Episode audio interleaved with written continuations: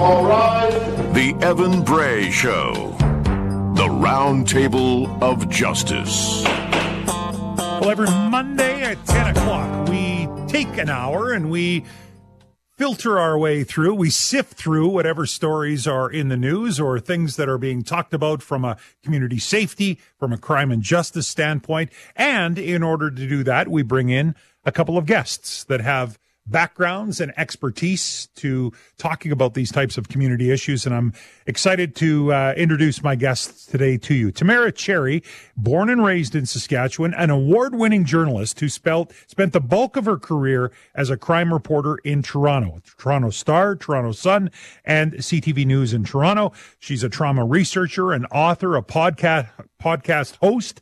She's written a book called The Trauma Beat, a case for rethinking the business of bad news, and is the owner and founder of Pickup Communications, now living back in Saskatchewan, and joins me this morning. Thanks for being here. So happy to be here. Thanks, Evan. Also joining us today, Mitch Yuzdepski, retired deputy chief from the Saskatoon Police Service. He spent 34 years with SPS. He worked in canine, homicide, many years on the executive team there as well, and currently now the executive director of the Saskatchewan Association of Chiefs of Police, who provide leadership in policing community and in the province of Saskatchewan, working very closely with all levels of government on policing and public safety concerns. Mitch, thanks for joining us.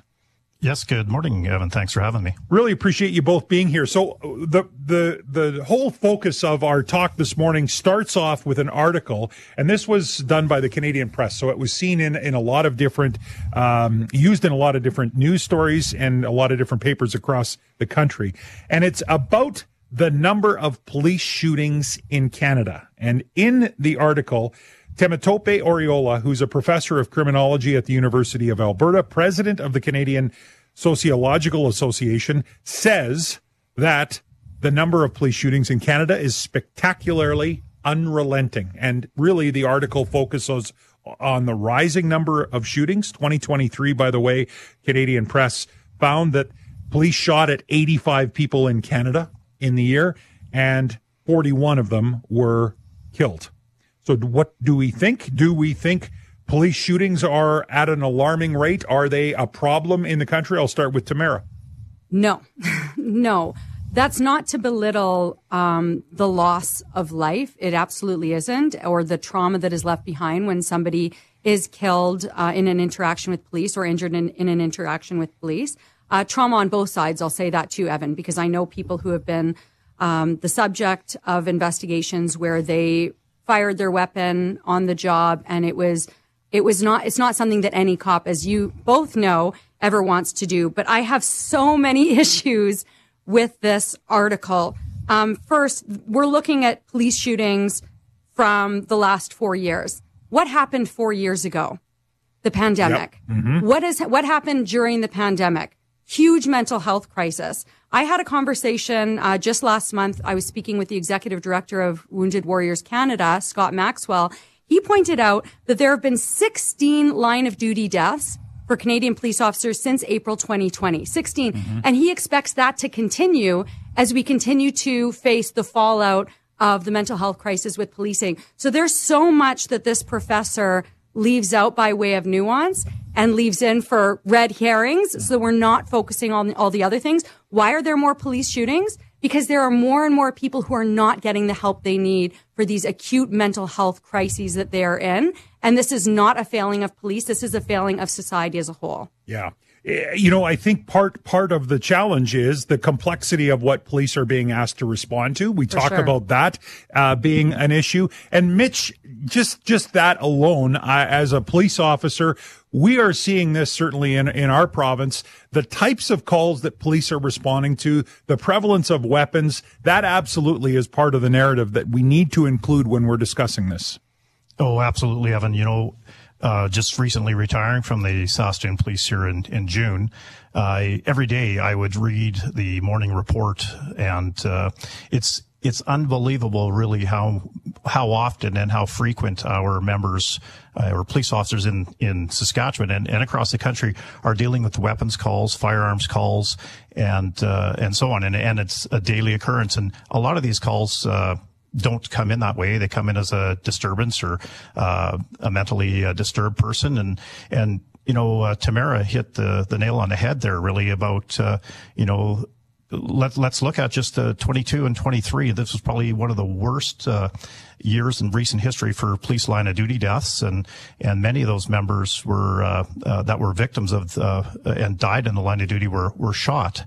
And the level of violence in this country is now, I think the recent statistics, Canada numbers are from that we're at the same level of violent crime in this country since 2007, and that is also marks, I think it was 5% increases in 22 and 6% in 2021. So we are going to see more of these events. I did think that you know, the story that followed and the statement was a little sensational, and it really missed the mark in terms of not addressing the dangers that police officers face every day in this country. So Mitch Yuzdepski, deputy chief retired from Saskatoon Police Service, and Tamara Cherry, who is the owner and founder of Pickup Communications, my guests on the Round Table of Justice today.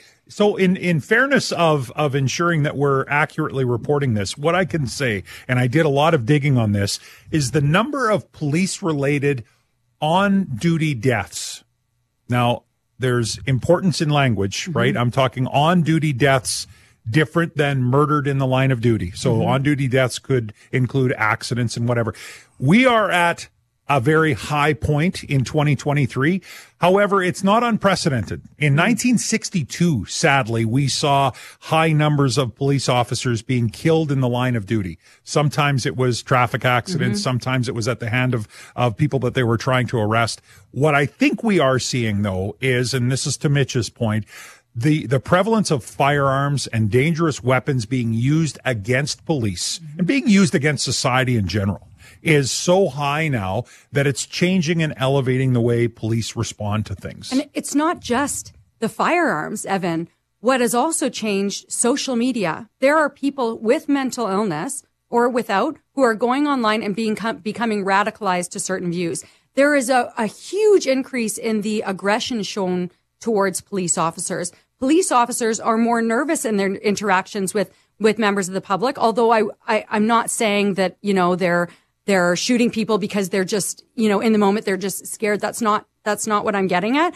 But like, it also speaks to the lack of resources for police. The examples that the author of this Canadian Press story points to is a Vancouver police call where they were called to the Granville Street Bridge because there was a gentleman there who looked as if he might jump off the bridge, that he might complete suicide. And, you know, they're saying that when the police arrived, this gentleman's demeanor changed and he pulled out a knife, I think it was, and they ended up shooting him. So I would call that probably suicide by cop, which is also very common. Right. What they don't talk about in this story is, you know, did the police officers go in and say, hey, you know, get off the bridge? Probably not. Most police officers are very compassionate people. Hey, buddy, you know, we're here to help you. That's what the training gets at. Did they have a mental health nurse anywhere in the vicinity? Probably not, because those mental health nurses don't go out with every police cruiser. And would this have ended up differently had it been a non-police officer that showed up, somebody not in a uniform? Who's to say? Because if this person was in a mental health crisis, again, we are so quick to just jump to blaming police for these people dying when these problems are so much more complex and nuanced. And by ignoring that, we're failing, like I said, we're failing all these people who are dying. We're failing so many others. Tamara Cherry, one of our guests today, a crime reporter, did much of her career in Toronto and now owner and founder of Pickup Communications and working back here in Saskatchewan. So Mitch Yuzdepski, I want to come back to you on exactly what Tamara was talking about. The challenge for police, and this gets into the conversation about why do police go to these calls in the first place if it's a person in mental health crisis. But the challenge for police is that when that call is placed, often, number one, we don't know that that's what is at the kind of the soul of this, that a person might be struggling with mental health complexities. And the other thing is oftentimes there's an element of danger that means police are the ones that are needed to respond to try and stabilize the situation. So can you talk about that nuanced balance that police have a very tough time navigating? Yeah, you bet, Evan. You know, there's a lot of calls, and this article says the same thing about more training and restraint for police. And, you know, the reality is a lot of these calls come in as, you know, an unknown problem or a suspicious person. And, you know, the police are always going to be involved in some of those calls. Really, there's probably no, you know, path forward that doesn't involve police in some respect. And, you know, I have to look back at a report I read from Vancouver, police in November of 2020 called Community in Need. And they analyzed, 265,000 annual calls for service, and 5% of those calls had a mental health component of them. And their analysis showed that 84% of these calls still required a police presence. And interestingly enough, 26% of those calls came from a mental health or healthcare professional. So police have a role in this. It's a difficult role. Police are constantly looking at ways to de-escalate. They take courses of mental health first aid, applied suicide intervention skills training, and you know just the nature of police work is there is. We're dealing with people that are suffering all the time, and police develop a very particular skill set in being able to bring down a situation. And, you know, the challenge really is, as Tamara said, we can't predict the outcome. We can't predict the behavior of the person they deal with. And, one of the things that I think, you know, this article also loses sight of is these split-second decisions by a police officer to save themselves or save another person. The lifelong of trauma that follows that doesn't ever go away with some of these officers. That split-second decision changes their life forever. Mm-hmm. Talking with Mitch Yuzdepski, the Executive Director of the Saskatchewan Association of Chiefs of Police, and Tamara Cherry, crime reporter and owner and founder of Pickup Communications. We're going to take a quick break, but when we come back, I want to dig into the comparison. And I realize this is it's a bit of a slippery slope and a tough thing to do, but the comparison of policing between Canada and the United States. Because if you look at police involved shootings in the States, I mean, they have in some cases in a week or two what we have in Canada in a whole year. Now, on a per capita basis, I realize that kind of filters out a little differently, but we'll talk about that and much more in terms of community safety, including the inquest going on in the James Smith Cree Nation incident a little bit later when we come back on 650 CKOM and 980 CJME. All right.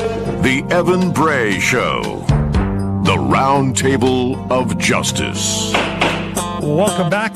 On the show today, we're talking about, first off, the report where an expert says the number of police shootings in Canada spectacularly unrelenting. This is Temitope Oriola, who's a professor of criminology at the University of Alberta, part of an article that was recently in a number of papers and used in the news media over the last couple of weeks. Canadian Free Press put this story together. So we're talking today with Tamara Cherry, who is a crime reporter, founder of Pickup Communications, joins us in studio, as is Mitch Yuzdepski, who is the executive director of the Saskatchewan Association of Chiefs of Police, retired deputy chief from the Saskatoon Police Service. So when we look at the number of police shootings where people are killed in Canada, which in 2023, the number was 41, and we compare that to the number of people killed in the United States by police at 1,153, realizing there's a significant difference in population. What does that tell us, if anything, Tamara? Policing is very different in the United States than it is in Canada. And it's not to say, oh, well, we only had this many shootings compared to the U.S., so we don't need to talk about this. Of course, there's issues that we need to deal with up here as a society, but you know, one of the biggest challenges that I found when I was working in Toronto as a crime reporter, so many people in Canada watch American news and they assume that whenever there is a police shooting in the United States, well, that is how police would have reacted up here. Not true, especially when you get into a lot of these smaller sheriff's departments. Their training is nothing compared to what most police officers up here in Canada get.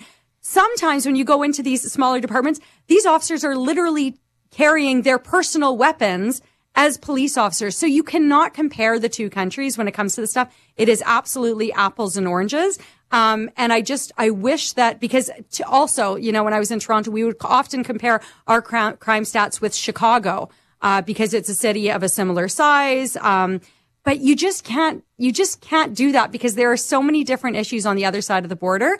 So yeah, I mean, we can be proud of the fact that our officers are much better trained up here than overall in the United States. So staying on that theme, Mitch, you took that executive leadership course offered through Boston University in Boston a few years back, and you would have been working like side by side with police leaders from all across the United States. Can you expand a bit more on your view on the differences to approaching policing in the United States versus Canada? Yeah, you bet. I think some of the significant differences were already highlighted by Tamara in the level of police training that we have.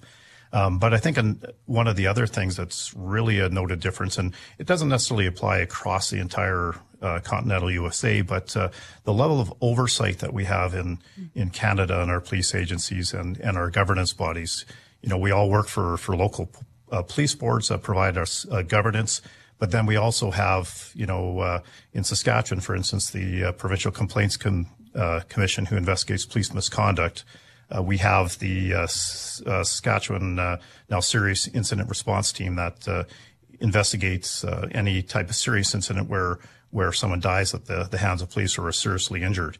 I know their mandate's actually expanded a little bit for interpersonal violence and some of those other things, but I think that's one of the most substantive differences. And it was surprising how many agencies in the United States were under something called the Federal Consent Decree, and that was agencies, you know, as large as Philadelphia, I think out in either Spokane or somewhere else on the West Coast. There was another police agency, and I think these are agencies that over time eroded, the public confidence eroded, and the federal government stepped in and took over them to manage things like training and policy and governance and so on. So I think in Canada, you know, I've traveled the world too, here in a couple of programs in policing, through some police leadership opportunities I have, and Canadian policing is regarded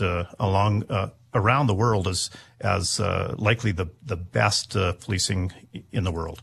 Seattle is actually, I think, another city that was under a consent decree that you're talking about, Mitch. And right. I even think about the need and ability for police in Canada to report on things like use of force. We report on it more than once a year in Saskatchewan through the Saskatchewan Police Commission, and even that level of accountability looks so much different. So there's lots more to unpack. Before we leave this topic on police shootings, I think this next question, and it's going to have to be when we come back, it really lends itself. But Tamara, I'm going to start with you when we come back around, do we see equal, fair, and balanced coverage of things like a police-involved shooting? And where, what I mean by that is I'm not necessarily pointing a finger at the media. Mm-hmm. What the media will report from the police. Point a finger at the media, well, Evan. It's okay. But the way I see it is when the media interviews police will report on the facts. But the media will also interview family, friends, and community who report on emotion and feeling and speculation and perception and a whole bunch of things that really stray from the facts. So we are going to take a quick break, but we're going to come back and we're going to start there. Tamara Cherry, crime reporter, founder of Pickup Communications, and Mitch Yuzdepski, executive director of the Saskatchewan Association of Chiefs of Police, my guests today on the Round Table of Justice. You're listening to 980 CJME and 650 CKOM. The Evan Bray Show. The Round Table of Justice. On the Round Table of Justice today, we've got a couple of guests that have joined us once before, each separately, and today we've got them together. Mitch Yuzdepski is the former deputy chief of the Saskatoon Police Service, retired now, and executive director for the Saskatchewan Association of Chiefs of Police. And Tamara Cherry, well-known crime reporter, did much of her career in the Toronto area, working for CTV News in Toronto, along with the Toronto Star, Toronto Sun, and now owner and founder of Pickup Communications, does a lot of work and based right out of Saskatchewan. Yep. So it's nice to have you back in the province. So I want to start, Tamara, with you on the notion of, we're talking about police shootings. A recent article highlighted the fact we had 41 fatal police shootings last year. Now that compares to 1,153 in the United States. Stark difference between the two. Mm-hmm. Another challenge when it comes to, this isn't just for police shootings, this is sometimes just how police respond to calls, mm-hmm. use of force, is the way in which they're allowed to speak about it. Police often, you will see, will give facts and information, but usually no speculation. Mm-hmm. There's not a lot of that, not a lot of gray. It's usually just black and white, the mm-hmm. facts from police. However, on social media and even through mainstream media, when you're talking with families and friends and community members, you get something completely different. That's a very tough thing to navigate in media in general, in terms of how it causes people to perceive the police.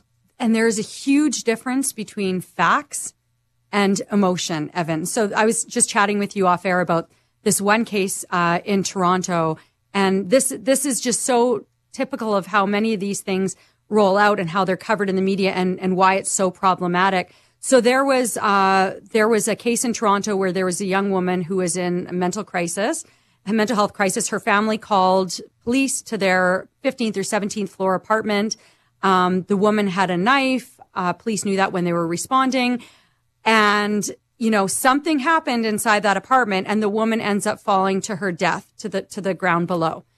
Within less than an hour, I would say, whenever it was, very, very quickly, a family member of the woman was on Instagram Live talking about how police just murdered my cousin. Look, there's her body behind me. They've murdered my cousin. This turned into a huge movement. There was a lawyer that was hired by the police, or by the family, human rights lawyer, that very irresponsibly had a news conference and demanding answers in this.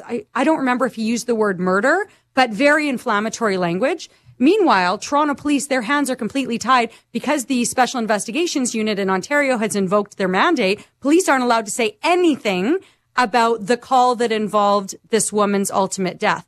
Months and months later, after there had been thousands of people marching through the streets, after police had been called murderers and everything, and let's also point out that this was in the aftermath of the George Floyd actual murder in the United States, so of course emotions were high. But months and months later, lo and behold, the SIU investigation comes out, and there had been a sergeant on scene that was specially trained in mental health response.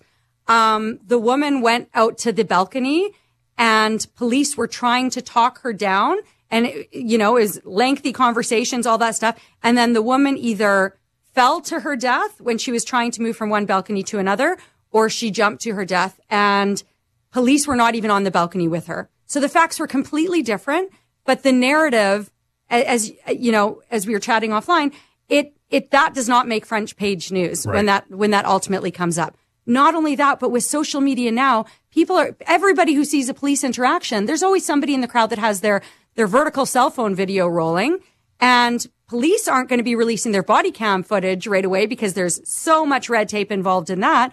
But you know that cell phone cam is going to the news tips inboxes of all the newsrooms in the city, and it's ending up on social media, and suddenly it is, how could police use this brutality when we know nothing of the context outside that 10-second clip? So I've got huge problems with not only social media, but the way that the mainstream media actually reacts to that, because I actually think there is a lot of irresponsible reporting around that. You know, and how do you counterbalance that? I mean, I look at it from the point of, you know, I'm quite proud of our news team here at the radio station. I think we've got a great group of people that every day are trying to bring the true, full, complex view of the story to air. So, Mitch, you know, from the police standpoint, knowing that when an incident happens, you're stuck to reporting the facts and often can't even comment if it's under investigation by SIRT, for example, is the goal then, outside of a crisis or outside of an incident, to try and help build perspective and understanding to people? I know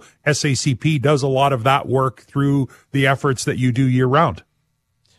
Yeah, you know, it's the police in this province, in this country, really strive for transparency, and we have to balance that too with making sure that anything that we put out in the public domain is factual.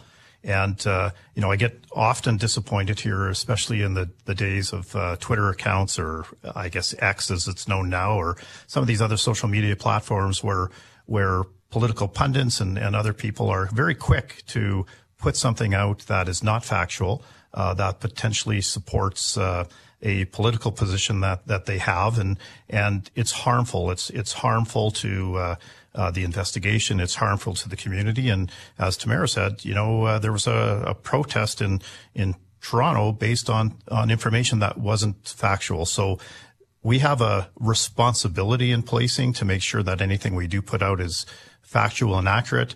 However, investigations take time. They don't happen overnight, and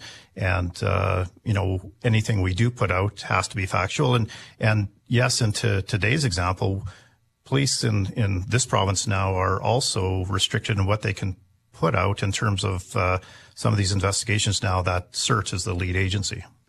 Mitch Yuzdepski, retired deputy chief from the Saskatoon Police Service, and Tamara Cherry, crime reporter and founder of Pickup Communications, my guests today on the Round Table of Justice. So going on all last week, all this week, and actually much of next is the inquest into the killings on James Smith Cree Nation and Weldon. We know that in Saskatchewan, an inquest will be called by the chief coroner when someone is killed while in police custody or as a result of police actions.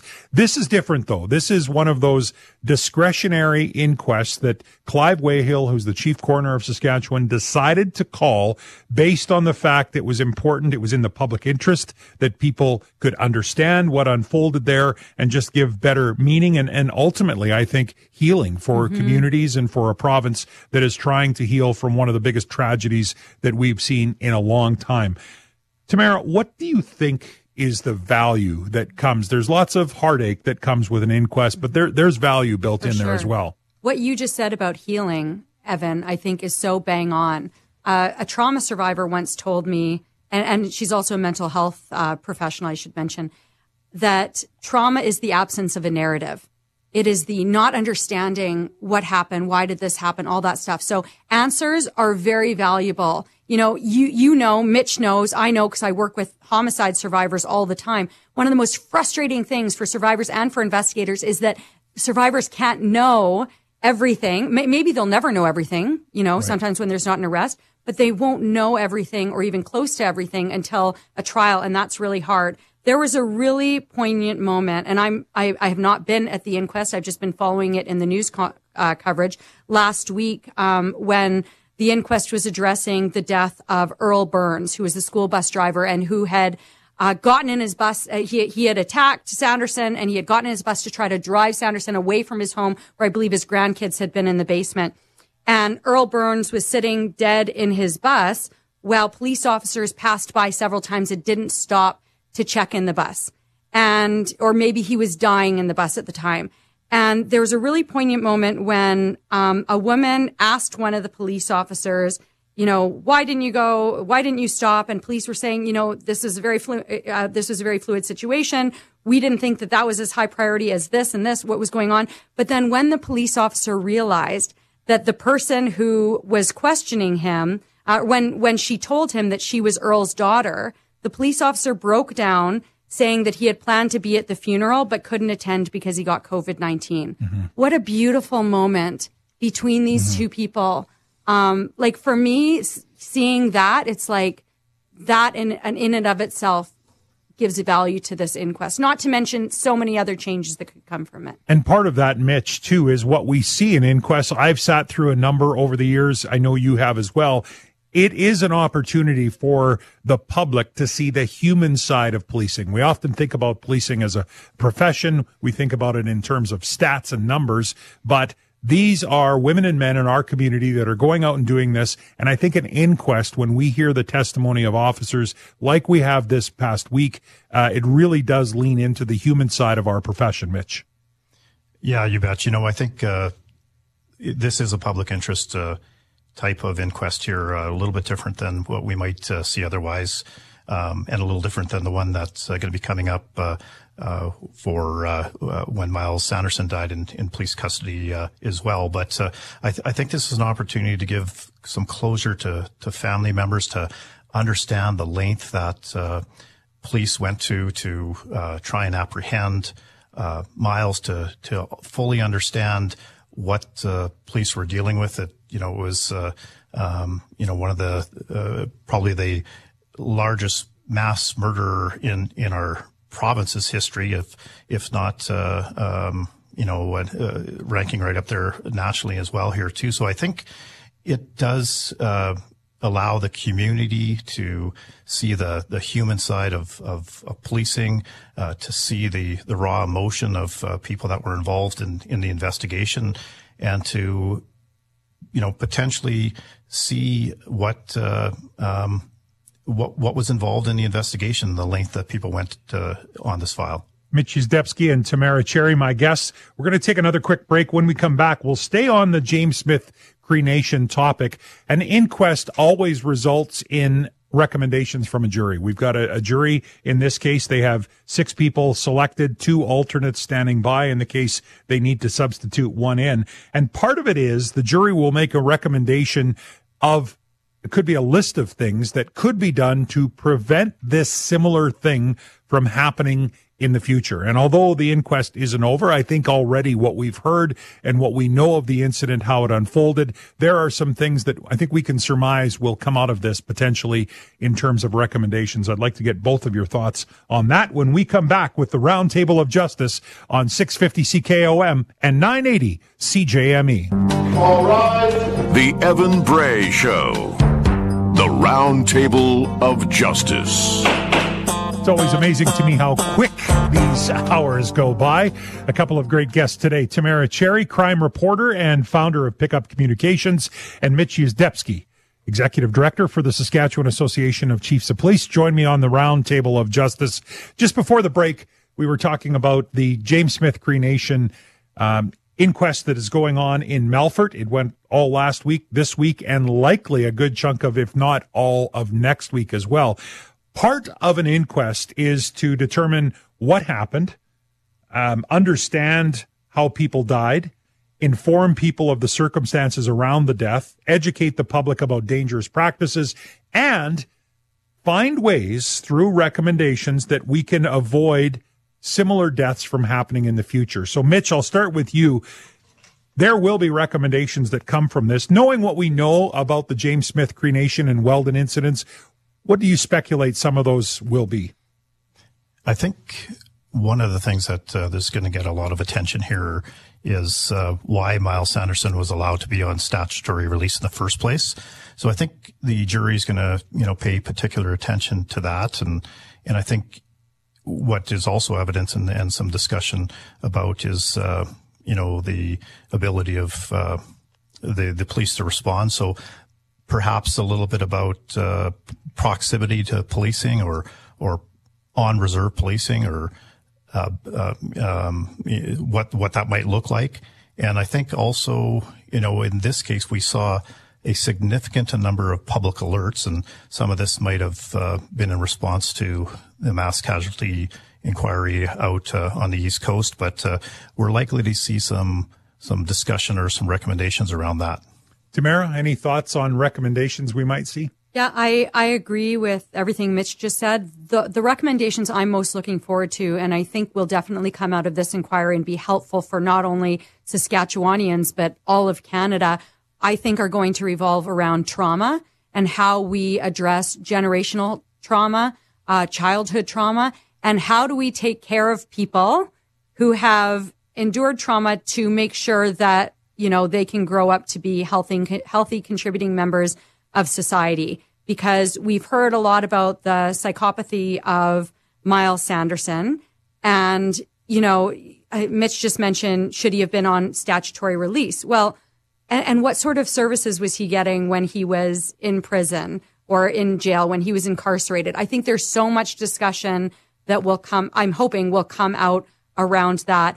And we're talking about this. This is a mass casualty inquiry. Every single one of the lives that were lost leaves their own ripple of trauma through the community. And this is a small community. How are we going to take care of all the people, all the children who have been traumatized by what happened there and in the months that have followed, to make sure that they grow up and can lead happy, fulfilling lives? Yeah. That's the stuff I'm really looking forward to. Mitch, back to you, just 30 seconds. Incidents like this, and especially going through an inquest, it will also help the RCMP and other agencies involved in their kind of look back on what unfolded and maybe make some changes that they see need to be changed in terms of service delivery? Yeah, you bet. You know, it's an opportunity to reflect on what went well and what could be done differently in order to improve that level of service if necessary. Mitch, really appreciate you joining us. Mitch Yuzdepski, Executive Director for the Saskatchewan Association of Chiefs of Police. Thanks for taking some time for us today. Yeah, you bet. Thanks for having me again, Evan. Tamara Cherry, crime reporter and founder of Pickup Communications. What's your website if people are looking to connect with you? Pickupcommunications.com. It's that easy. Tamara, thanks for coming in. Appreciate it. Thanks for having me. Round Table of Justice. Every Monday, 10 o'clock, we take a deeper dive into topics that are community safety and justice related, and we give you an opportunity to hear from a couple of experts, and I very much appreciate both Tamara and Mitch being willing to join us today. You're listening to The Evan Bray Show on 980 CJME and 650 CKOM.